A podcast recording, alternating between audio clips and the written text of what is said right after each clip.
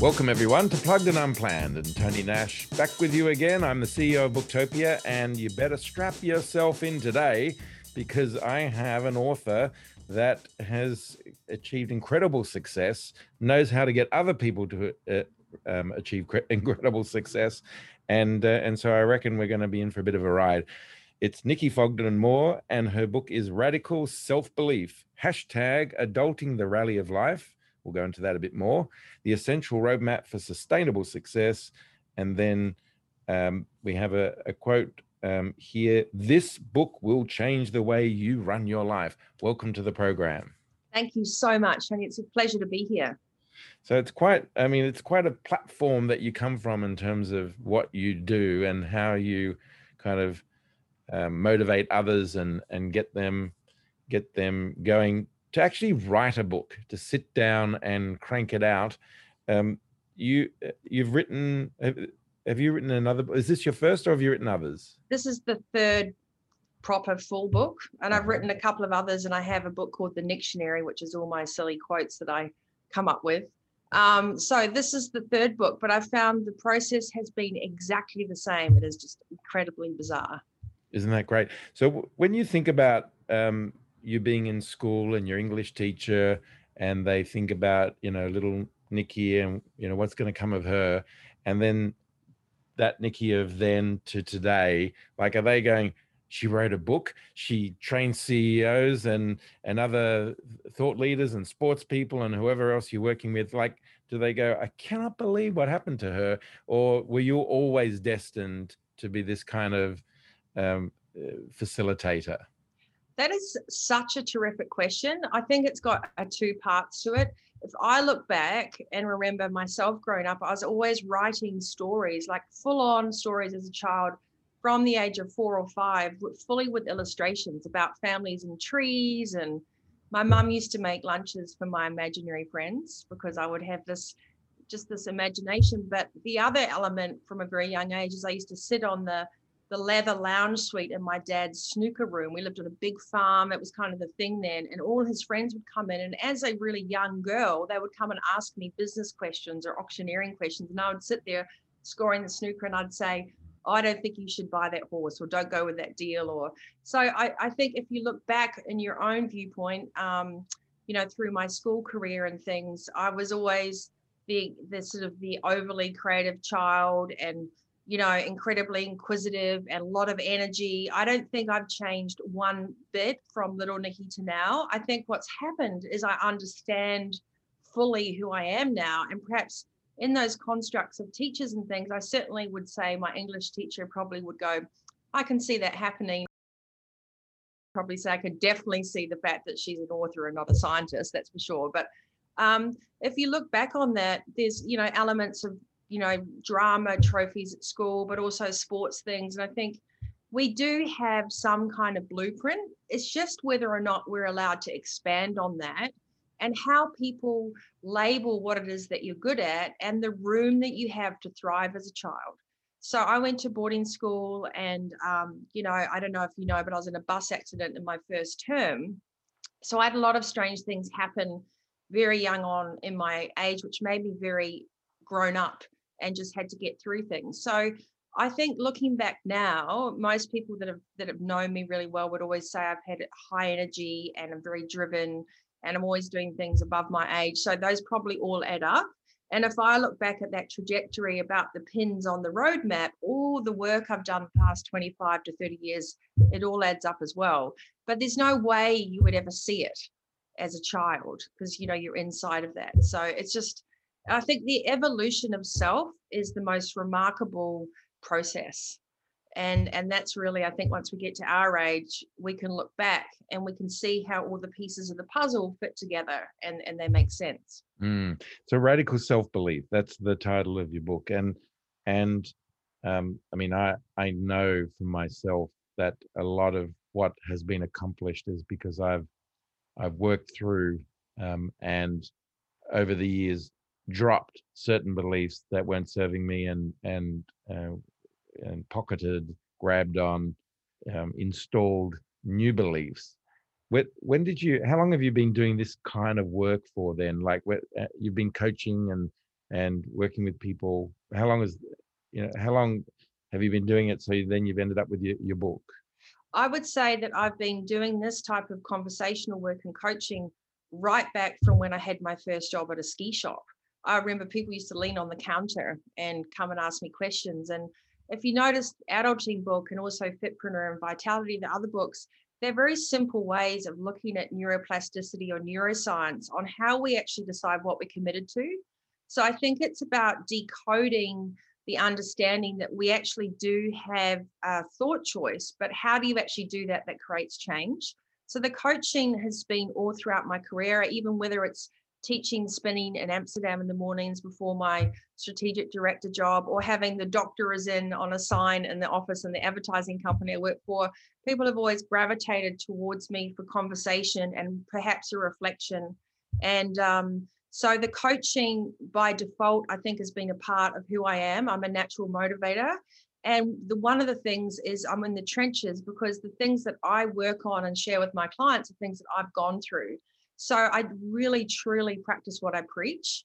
And that ability to have an understanding, compassion, and empathy for anyone and being in their shoes because I've had such a diverse life um, and you talk about radical self-belief you know it's only recently that i have come to terms with who i truly am if you look at me like this i for a long time i think i resisted uh, because i was sort of kept back by society's discussion of how we should look and how we should act and how we should do things and it's kind of like superman you kind of like going no more will i be reined in but if you look back the coaching career has been throughout history, the last 25 years, solidly. I even started CEO retreats in 2004 when I was consulting in an advertising agency. I had a health and fitness uh, personal training company. I took managing directors and CEOs away to a five star plus resort in Spain. And I did, I called them body breaks then, but now they're called the boardroom retreat.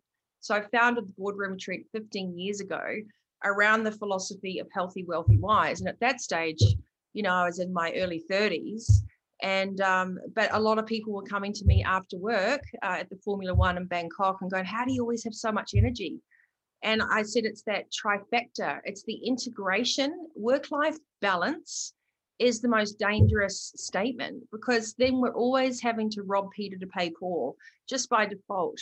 And I think the ability to just understand that life is an integration and it's always all things in all conditions, it gives you the ability to, to change your perspective and to sit in a place of control rather than being kind of divided with everything that you have to show up for. And there's some fundamental lessons in, in the history of human programming and teaching and schools and our society, which have molded us to be me too or validation externally environment. And most of the leaders like yourself have to have the courage to dare to pioneer.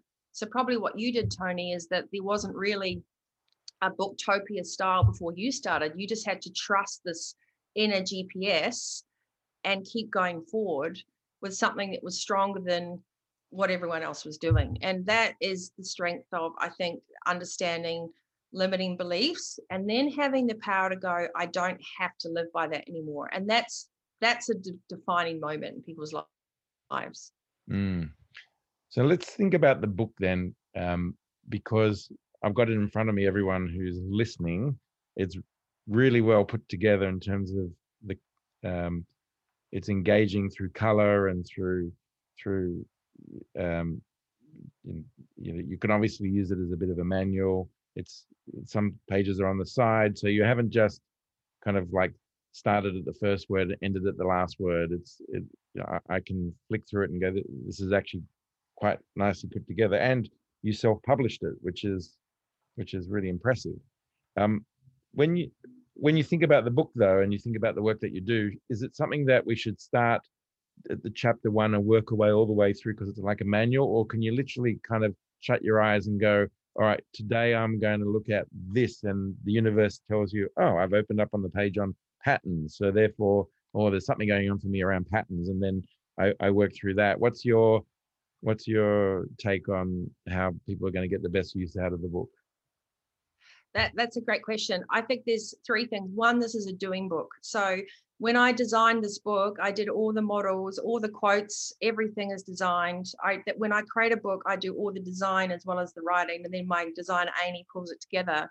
And I would rather put a piece of work out that is solely driven to assist people than to get volume of sales or anything else. So it was another risk to go, I'm going to self publish, but I wanted it to be the art of simplicity and to go, uh, yes, you can pick it up at any time and you'll be drawn to that page.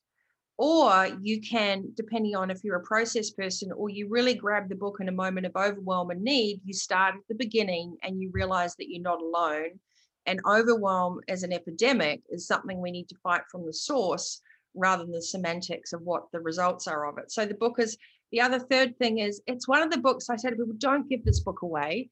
I mean, it's it has your notes in it. It's it's got sticky things. You can highlight stuff. Go back. It's it's mine. It's your heart and soul, your ideas, your inner workings. It's it, you can write in the book. So I chose the paper specifically. I chose colors to make people feel engaged and inspired, and to also do on a neuroscience element, the traffic light systems you'll notice, the green, amber, and red, are there for a reason. And um, you know, so we can very quickly know when we're in flow or when we're in no-go zone. So it is a trifecta of usage. You can pop into it, you can start from you know the beginning, or you can go to a pit stop. And the good thing is you can go and listen to podcasts with the people that are in the pit stops. And I thought, however people need to learn, I wanted to make it an accessible tool that if you needed to go and do the online program with the book, because then you finish it, then that's why I created it. So I wanted all the senses to be covered. But there were really no excuses to go, I'm just going to put my coffee cup on that book. It's going to be like a tic tac hope moment. I'll read it and by osmosis, I'll be changed. I'm saying, no, no, no, you've got to suit up. It's a 50 50 job between the author and the reader, and we're in this together.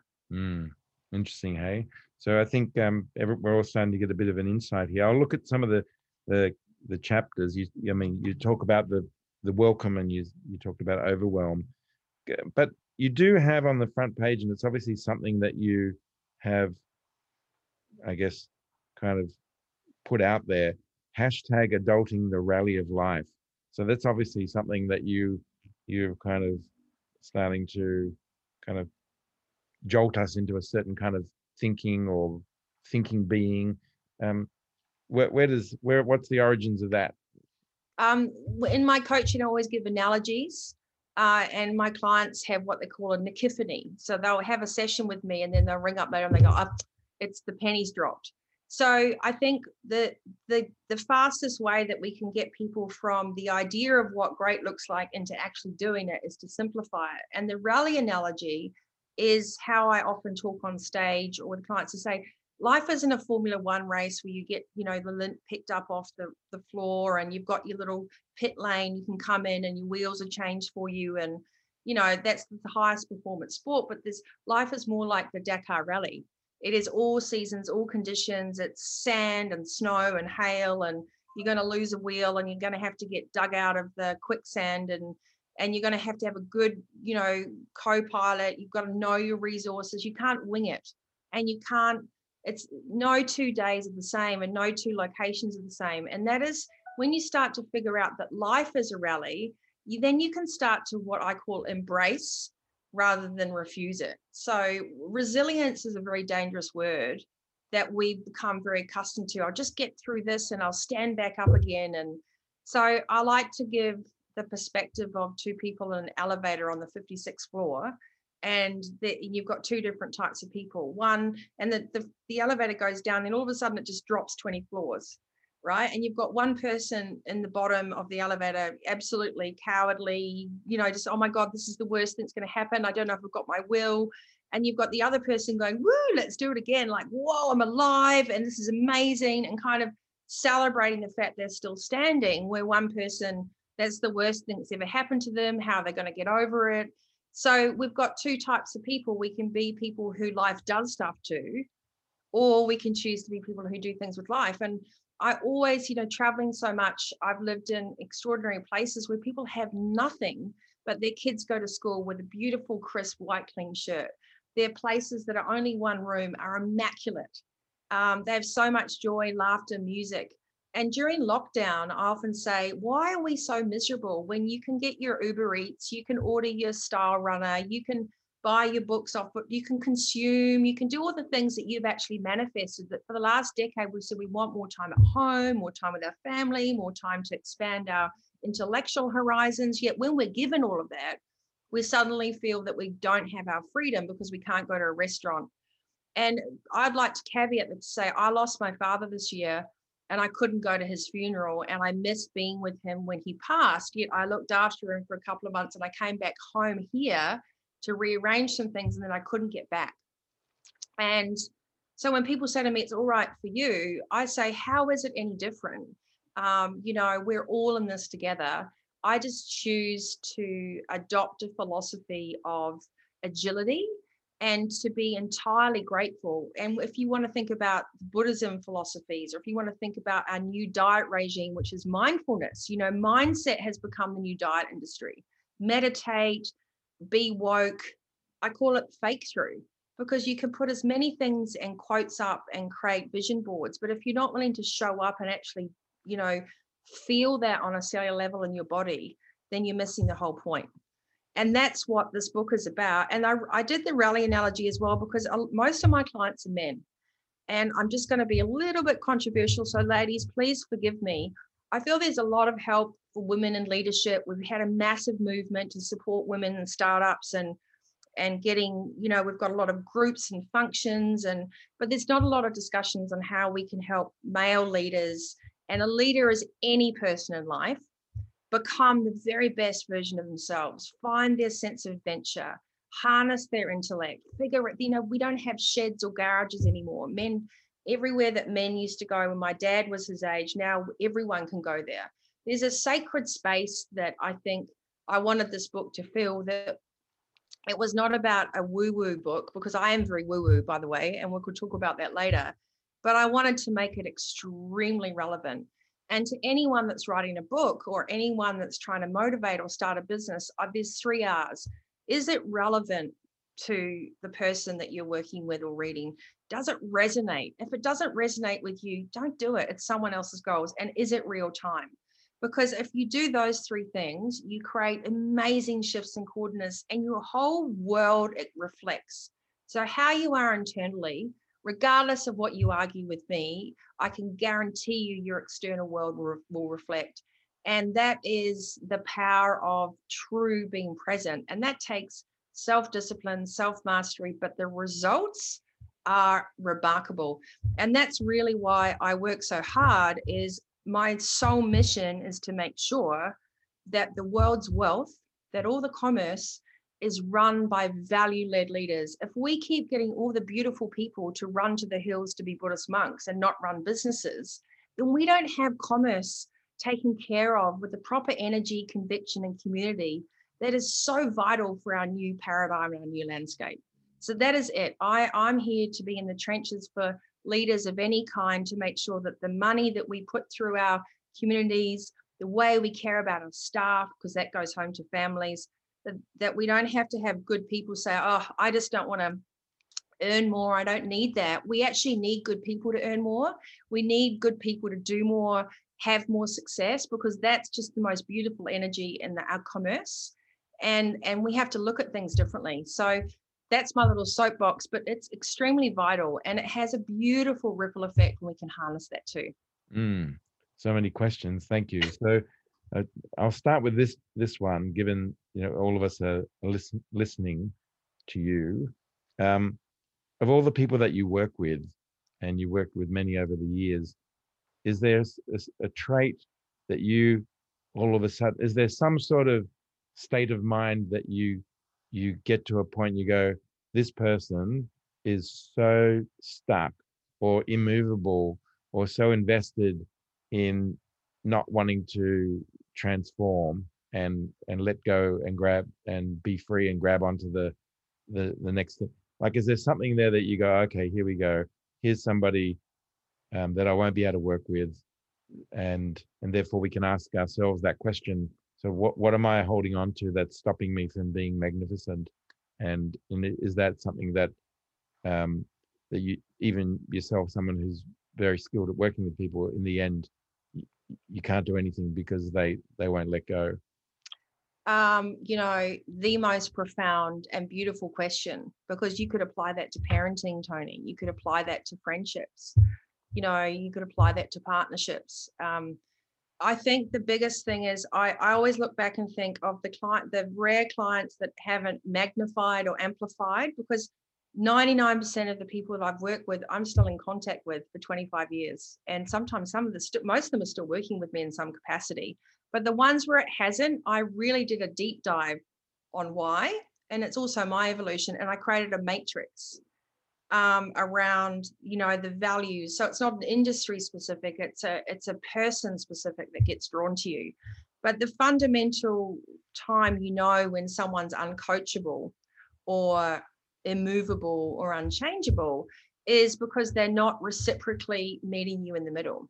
So it's like, you know, working with someone with addictions or, um, you know, I think a lot of people have shiny object syndrome around coaches too, because they all want to coach or they think it's a cool thing. And we've also got an industry that's saturated. So I, I actually wrote a little, I did a little video on how to choose the right coach and as a coach how to make sure that you have milestones to go are we do we have the right chemistry? Because i'm extremely confronting and i can only channel the truth. But it took me a long time to set the frameworks up to put uh, pit stops in place to go you know what? It this might not be the right time for you.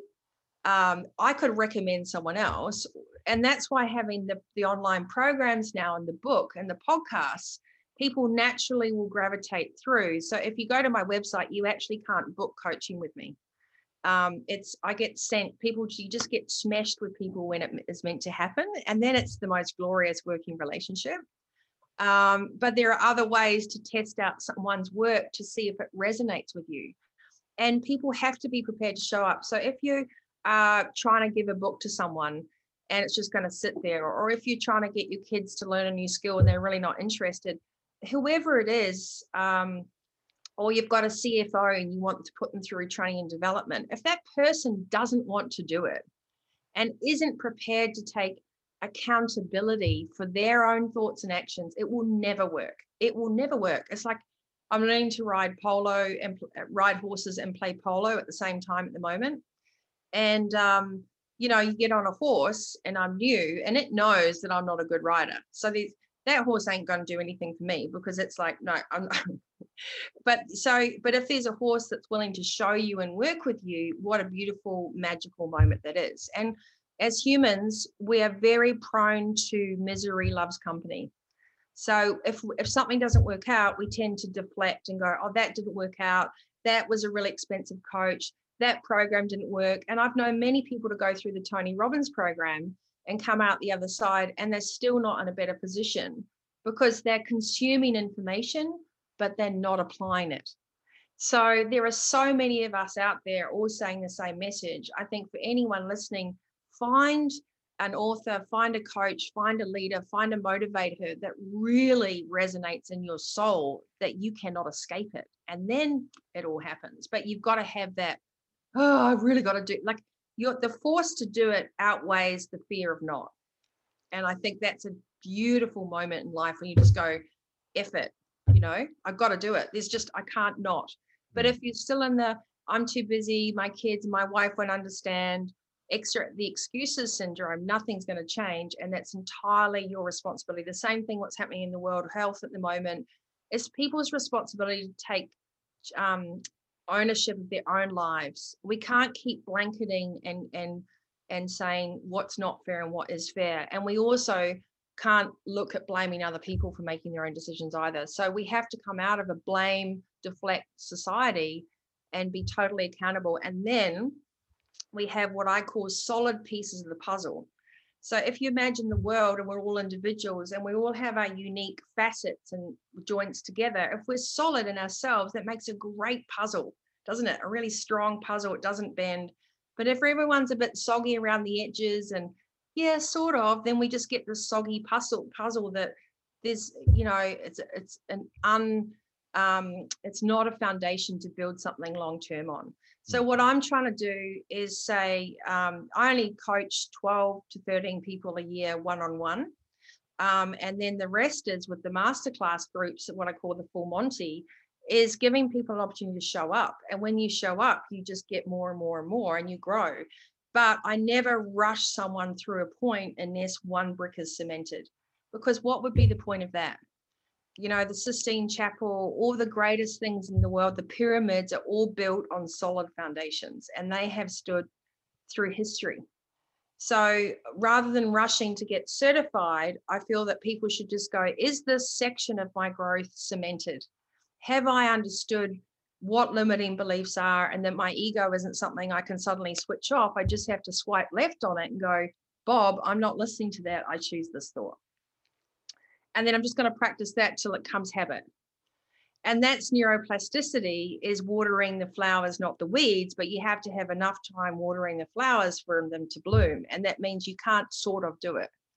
Hmm. Um, and when we have strong children and strong friendships and strong partnerships where people show up together, this art of reciprocity and interdependence, that is where the magic happens. And that's what all this this work is.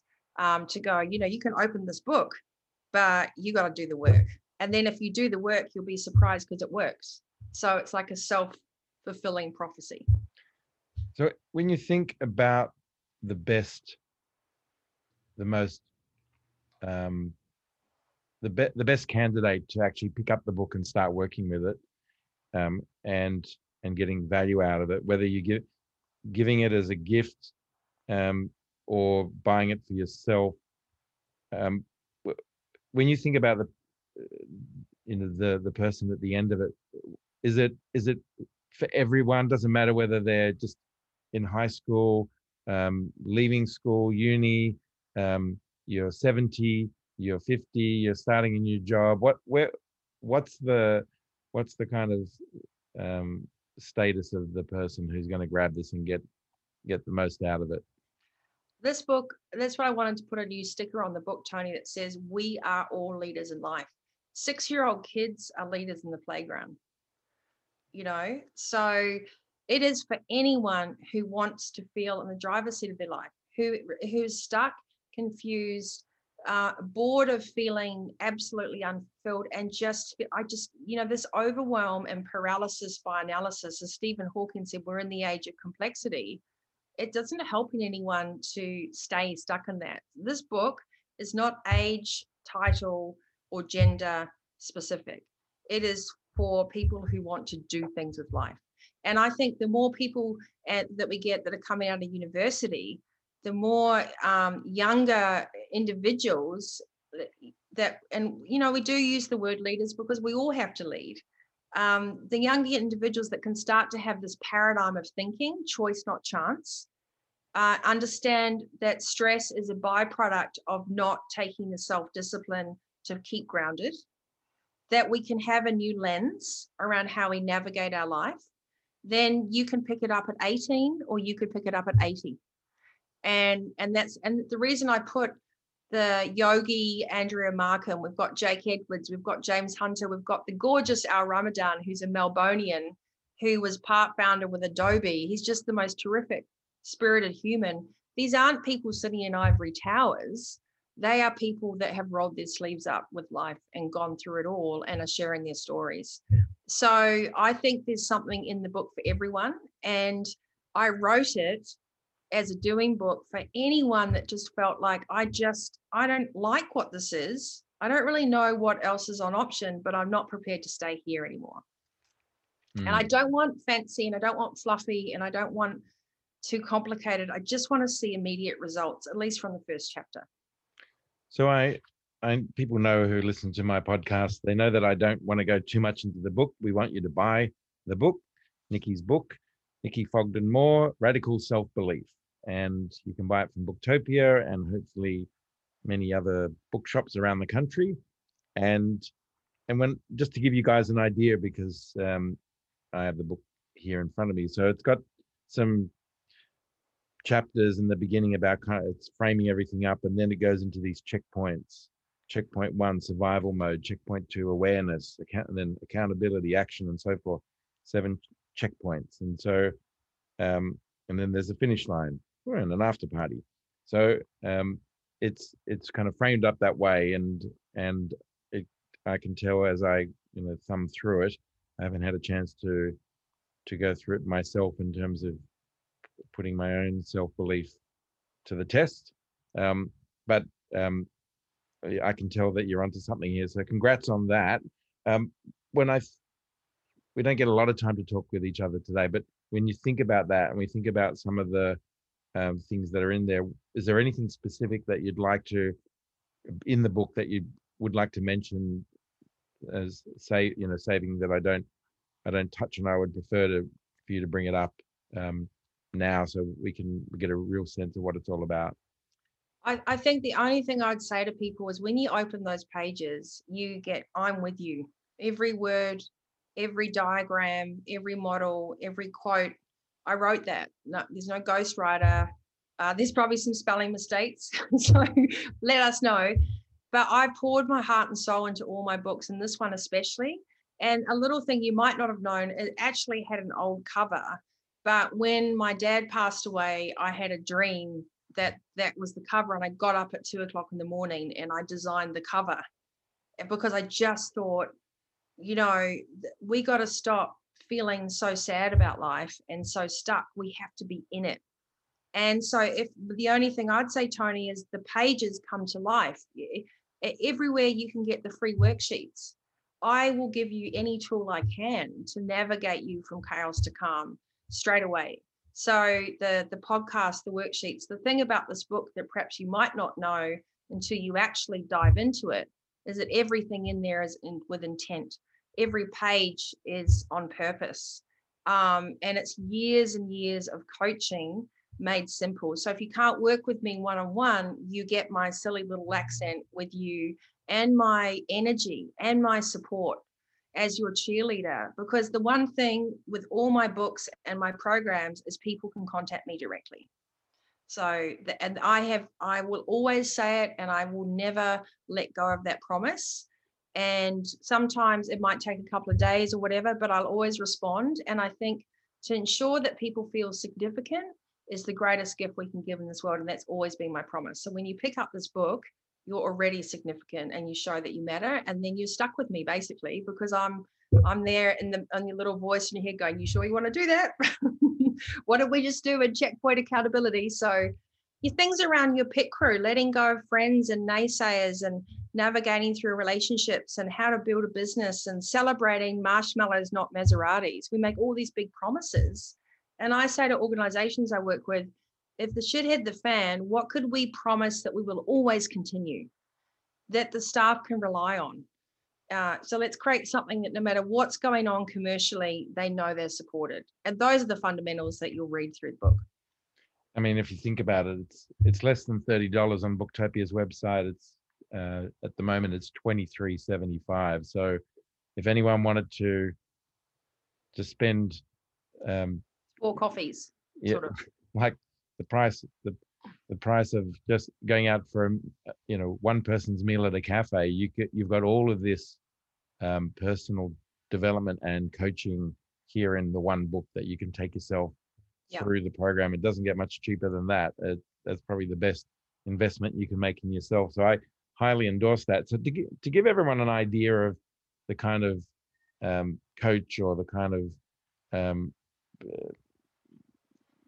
i guess let's just say um, um, you know navigator that you are to, to when you work with people um, i'm the ceo of booktopia um, obviously i've had to overcome a lot of uh, my shortcomings i was i was um, i got 56% of my high school c- certificate. I went to uni where i mastered in space invaders and snooker failed in accounting and economics and dropped out. I i um i so i never had a university degree. I um I've been bankrupt, and I found out that only four years ago that I've had ADHD and lived with it all my life, and didn't know that until my son was diagnosed. So, so and when when if I put myself into the into the the patient's seat, the um, the the your you're one of 12 to 13 people that you coach per year and you you challenge me i want everyone to hear the questions that you might ask of me to really hold me to account. So then they can listen to that and go how would i answer that question? I mean how did tony answer that question? But how how would i so i'm going to mm. hand the microphone over to you now nikki oh, you're in you're in the hot seat now tony. That's right. Um, I, I think you know what a, a, a fabulous role reversal. I would always say to anyone you know it's do you really know how to define your utopia? At booktopia. So because as a founder and all the things that you've accomplished we're not defined by a piece of paper that an institution has given us. We're defined by our life's experiences and how we show up. Our, I call it attitude and altitude. So, attitude is where we come from as we navigate through experiences. So, you as a CEO, without those things that you've mentioned, I would hesitate to think you'd be such a terrific leader without all those stripes that you've earned to navigate your way from loss to success. And even then, my first question would be how do you put your oxygen mask on first? Because you're creating a legacy here. Um, you know, and do you know how to answer that question? That if you just drop the pin and you drew a line in the sand with everything up until this point, you know, what will give you peace of mind and and vitality and harmony on the next? And how do you get your vital ingredients met so that you can then do everything else required of you? It's a tricky one. There's a lot of things in there that, that um, are percolating in the background. I think the one thing that served me in terms of the Booktopia part of my life or business, because uh, I've been running my own companies now for 25 years. So, and Booktopia's been going for 17, and I was, I, I don't think I was a, I was a learning leader um, in the beginning, um, as I made lots of mistakes and and it was cost costly in terms of um, you know, maybe friendships, but or probably more money uh, in terms of bad decisions or learning decisions. And and so, but now with Booktopia, I think having a very clear um, um, finish line. Um, I'm very horizon point driven. So they, they talk about planes being on track 93% of the time and off track 97% of the time, correcting through their automatic guidance system. So knowing where you're heading um, has served me very well because then it's easy for me to communicate that to the team and to you know what what's a priority what's not a priority. Um, so that that's certainly um, so that's served me in terms of book booktopia to to do that. As you get bigger and bigger though it's um, i was explain, explaining to someone the other day like in in the older days it was like we're going to the top of that mountain. And yeah.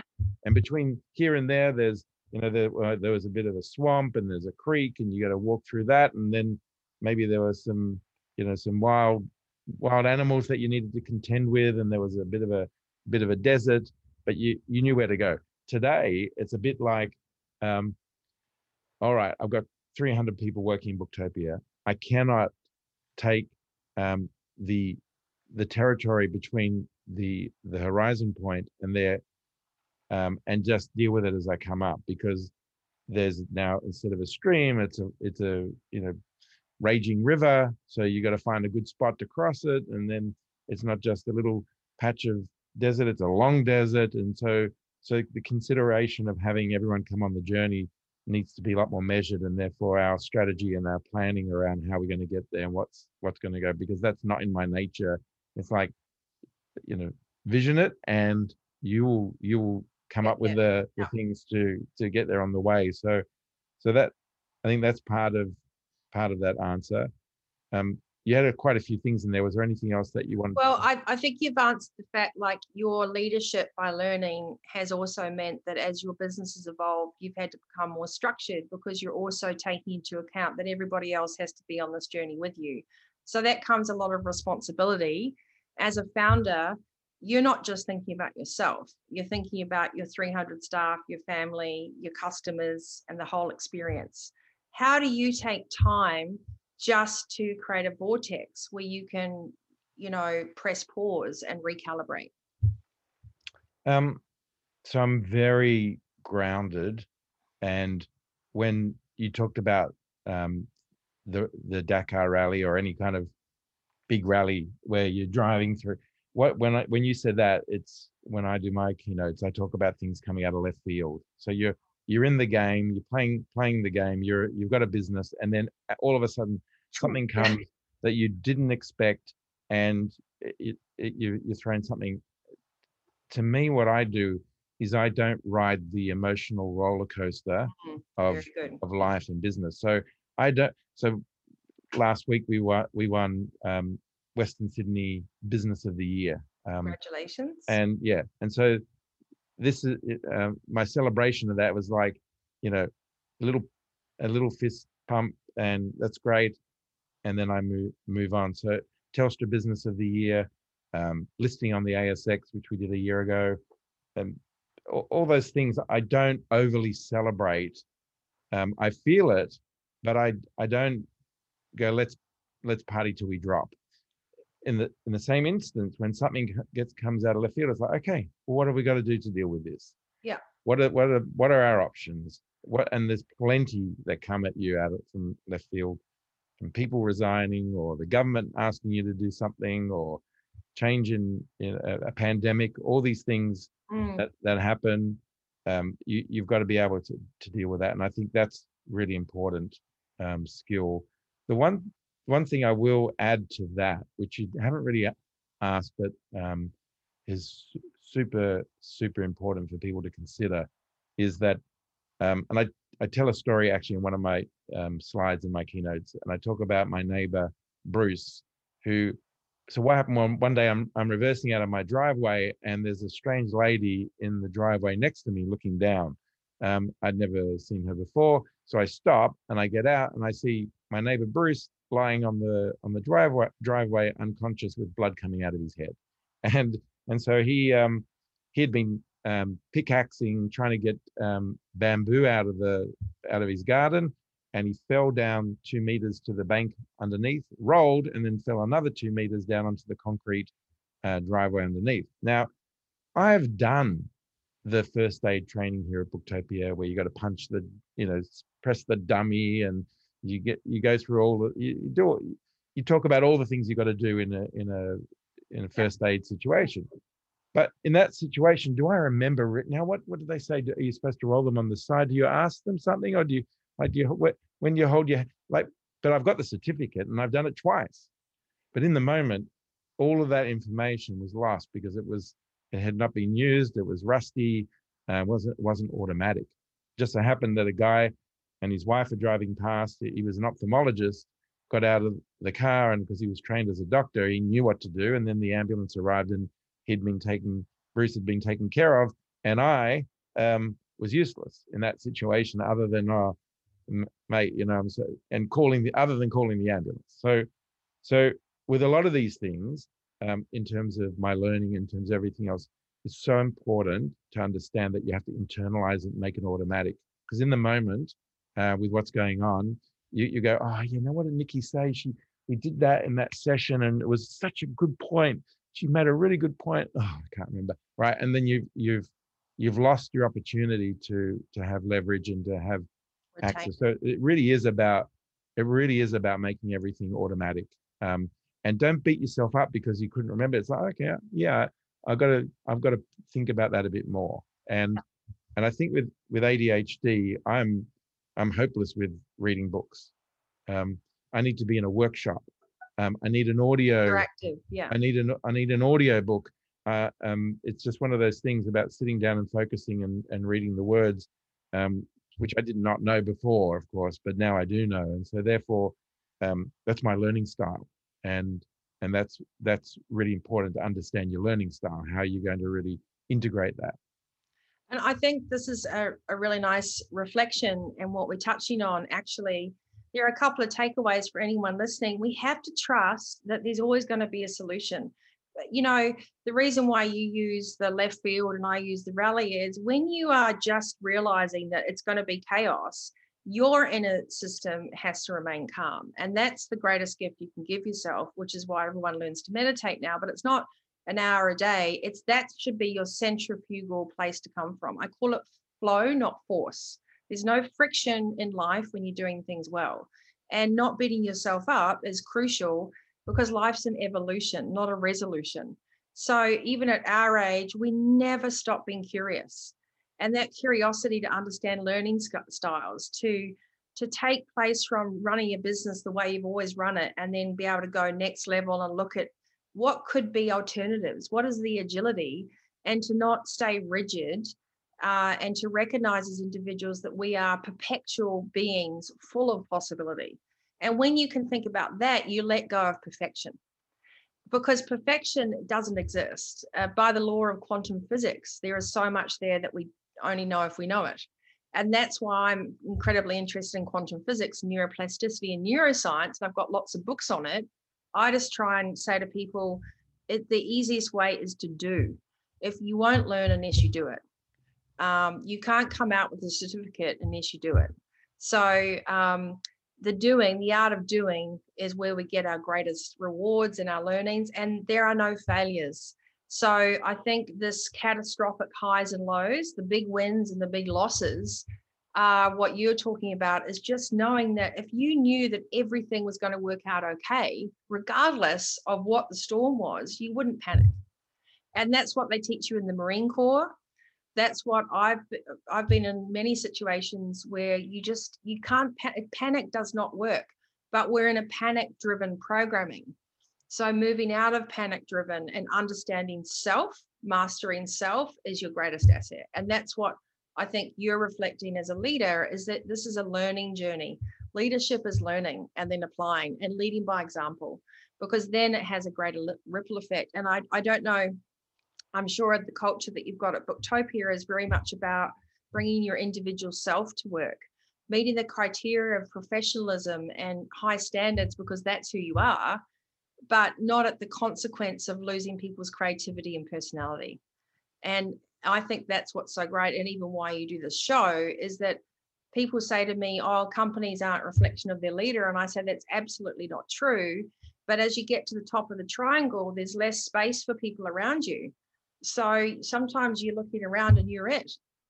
Um, and that can be a very lonely journey. So, you know, understanding having someone that you can just chat to or being able to talk to yourself and and reflect is really important. And I think whatever is out there, we have so much information, Tony, about high performance. Um, you know, but every person deserves to have the skills to feel comfortable, happy, and in flow in life. That should be a co-requisite for living.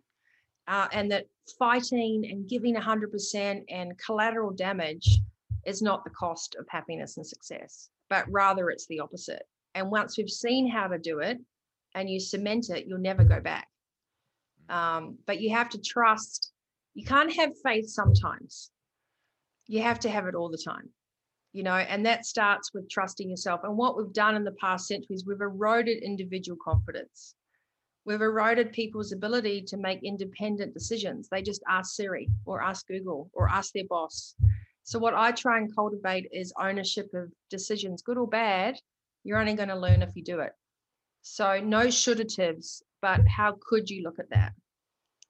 And, um, you know, it's such a privilege to sit on a show with leaders like yourself who are creating a longevity, but also are learning for others and are willing to share personal stories um, a lot of people would never share that they have been diagnosed with ADHD, but you so humbly have in reflection of your journey with your son. So that radical self acceptance.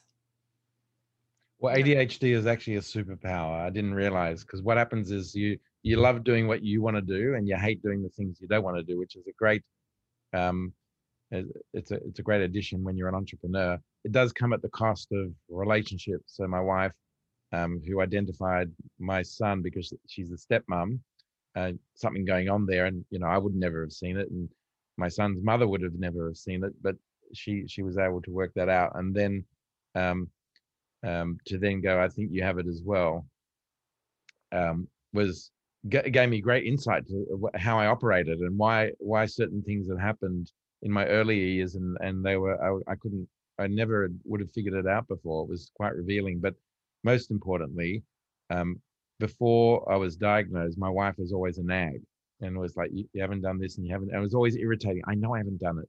I know, but it's not as important as my other things. as soon as I went onto the medication, I was like, yeah, that needs to get done. And I don't have a nagging wife anymore because I now have have um, the, things that there's connections that would there was disconnections and now there's connections which have changed uh, changed my my way of being. But the most important thing that I try and do is in particular with public speaking is really talk up front about ADHD in my case because um, most people, you know, historically it's been a stigma, but we all have mental health. Doesn't matter whether um, you're you're the Dalai Lama or you're um, yeah. the priest of of whatever religion that you're in. It, like we all have mental health, and and the more that I tell people about it, like one guy came up to me a year later after I'd spoken at some event, and he goes, "You said that you have ADHD." He goes, "I was trying to hide it from everyone at work." Now I just go out and tell everyone I've got ADHD, and and it really was liberating for him to be able to do that. And and so I really believe that, um, like we've had other decades where, uh, whether your sexuality has has been liberated and various other things that have happened. Yes. To me, the 2020s is all about mental health, and I know it's been going on for some time where politicians and sports people have said I need to take a mental health break, but now it's coming to the point where we go, no, you know, I have some, this is what my mental health and I love it that it's becoming just just the common common language, and it's not you're not keeping it in your in your cupboard and trying to hide it because the more that you you bring it out, the more you own it, and the more that you can work with it and and and do well with it. Yeah, and that that's the radical self belief, right? That's the understanding of self, and that there's no taboo.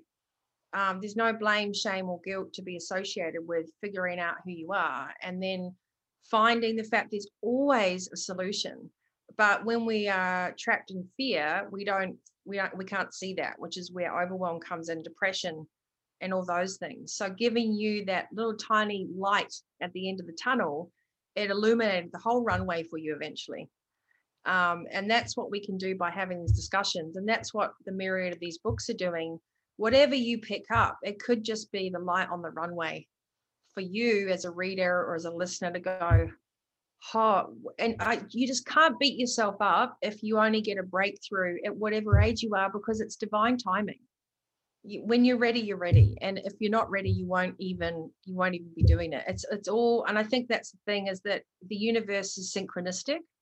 Um i'm finding now that i'm and but we just have to uh, you know allow the downloads to happen because we have knowledge in your heart there's a thing called an atom that has passed through generations and it's like a little storage hard drive. It's actual physical thing and it's called a your heart is an atom in it. And that's where you have you know some people have singing abilities or music abilities or artistic abilities or if you really pause and you had to figure something out you can.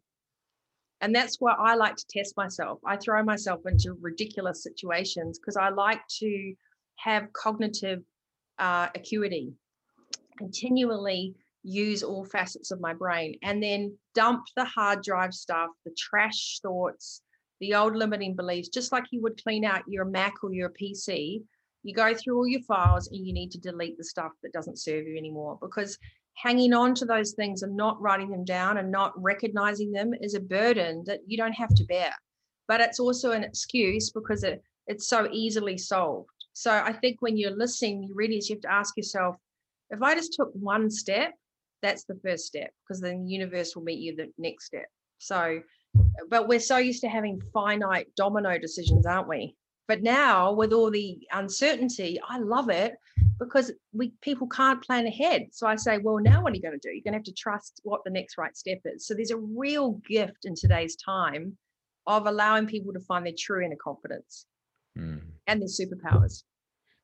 Everyone we unfortunately, I said to Nikki at the beginning that um, you just just imagine that we're kind of going out for lunch and people are eavesdropping in, and unfortunately, um, we we've run out of time because the next um, setting, the next session of customers are coming in to eat at the the table, so we're being booted out um, even before dessert. But I have dessert uh, in front of me, and it's called Radical Self Belief, the book by Nikki Fogden Moore the essential roadmap for sustainable success. I've got my copy. How about you get yours? You just have to click and go online and order it.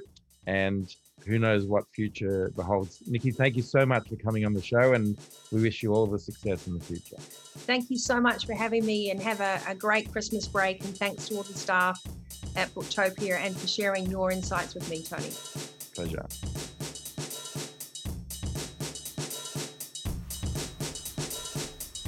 Thank you for listening to the Booktopia podcast channel.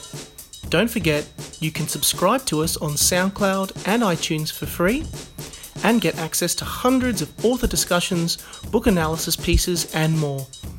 Or, if your eyes need a workout, head to Booktopia TV on YouTube. Don't forget, for all books featured in this podcast and for access to a whole bunch of other fun content on our blog, head to Booktopia, Australia's local bookstore, at booktopia.com.au.